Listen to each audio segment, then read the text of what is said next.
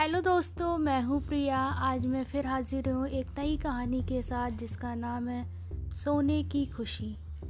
चलिए पढ़ते हैं यह कहानी। अमित एक निम्न मध्यम वर्गीय परिवार से था। ईमानदारी की नौकरी में आर्थिक तंगी थी। पत्नी अमृता की यदा कदा पैसों की कमी की बात जब ही दुकान से कह देती तो अमित चुपचाप सुन लेता, पर टाल जाता।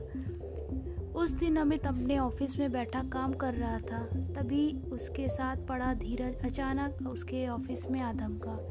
उसे देखकर अमित आश्चर्यचकित रह गया। अरे धीरज, तू यहाँ? हाँ यार, मेरा ट्रांसफ़र भी मुख्यालय ही हो गया है। अब रोज़ लंच तेरे साथ ही करूँगा। दोनों ने ज़ोर से ठहाके लगाए और कुर्सियों पर बैठ गए। धीरज के हाथ में बड़ी सी हीरे जड़ी अंगूठी ऐसे चमक रही थी कि अमित की नज़र भी उस पर चली गई। अमित समझ गया था, मगर चुप रहकर इधर उधर की बात करने लगा। फिर बोला, यार, तू तो सबको किसी न किसी तरह सेट कर कर काम निकलवा ही लेता था। फिर यहाँ हेडक्वार्टर में? यहाँ कैसे पोस्टिंग धीरज ने बेफिक्र अंदाज में कहा अरे यार, फ़ील्ड की ड्यूटी में पैसा तो है, पर चैन नहीं। इसलिए मुख्यालय में पोस्टिंग ले ली। थोड़े दिन आराम से सुकून भरी ज़िंदगी जी लूँ। पैसे का क्या है? इसे तो जब चाहूँ तब कमा लूँगा। इतना बोलते ही धीरज की नज़र अमित की टेबल पर पड़ी एक फ़ाइल पर गई। धीरज ने चौंकते हुए पूछा, अरे, तेरे पास ये बिल्डर की फ़ाइल क्या कर रही है?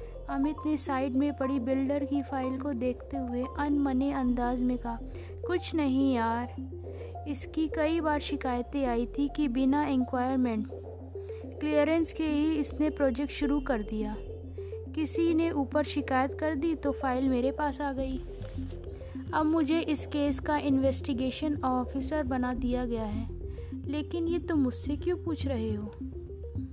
कुछ नहीं, लंबी कहानी है। आज बस इतना ही कहूँगा कि ये बिल्डर व्यवहार का एकदम खरा है। ये अंगूठी देख रहे हो ना? पिछले साल दिवाली पर इसी बिल्डर ने भिजवाई थी। कहते हुए धीरज वहाँ से निकल गया। अमित ने कुछ पलों के लिए फ़ाइल पर नज़रें दौड़ाई और फिर काम पे लग गया। आज शाम अमित ऑफ़िस से थोड़ा जल्दी ही आ गया। दो दिन बाद अमृता का जन्मदिन है। अमित की इच्छा थी कि अमृता को उस मौके पर नई साड़ी दिलवाई जाए। शाम को वह परिवार मॉल में खरीदारी करने पहुँचा। वही मॉल के अंदर ही धीरज भी अपने बीवी बच्चों के साथ मिल गया। दोनों मित्रों ने अपनी अपनी पत्नियों और बच्चों का एक दूसरे से परिचय करवाया। मगर धीरज की पत्नी के हाथों में तीन चार कैरी बैग देखकर अमृता ने मज़ाक में पूछा, अंदर क्या कोई सेल चल रही है बहन जी?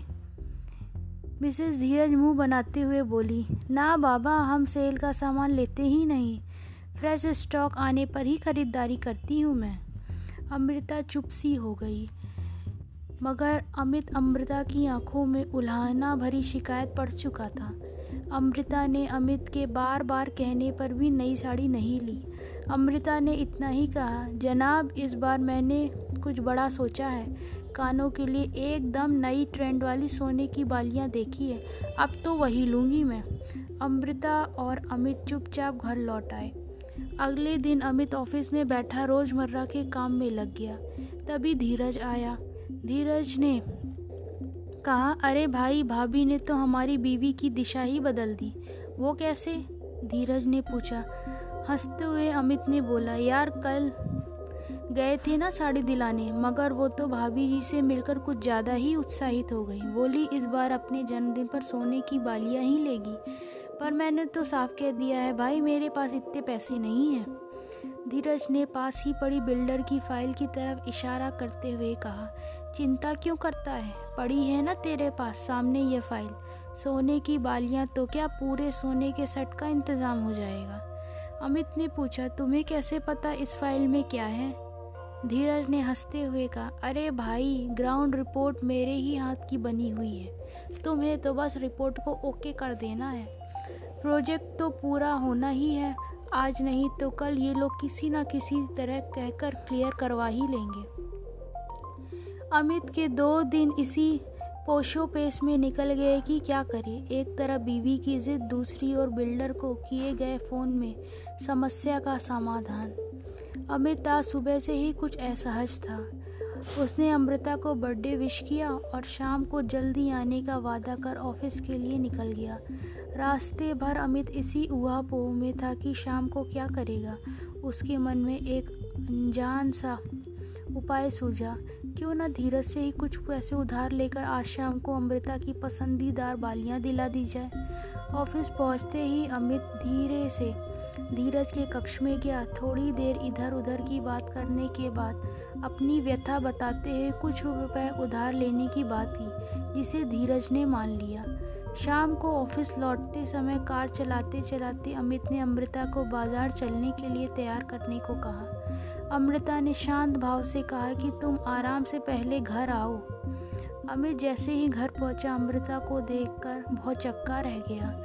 अमृता मुस्कुराती हुई दोनों कानों में बड़ी बड़ी सोने की बालियाँ लटकाए आ रही थी। अमित ने उसे देखते ही पूछा, अरे, तुम्हारे पास ये बालियाँ कहाँ से आई?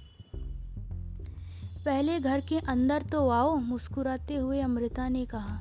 अमित को आशंका सता रही थी कि कहीं धीरज ने तो बिल्डर को मेरे बारे में नहीं बता दिया।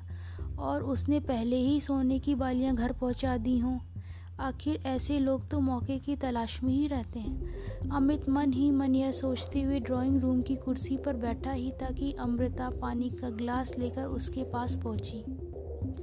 अमृता उसके पास बैठते हुए बोली कि, आज सुबह मैंने आपको किसी काम से मोबाइल पर फ़ोन लगाया था।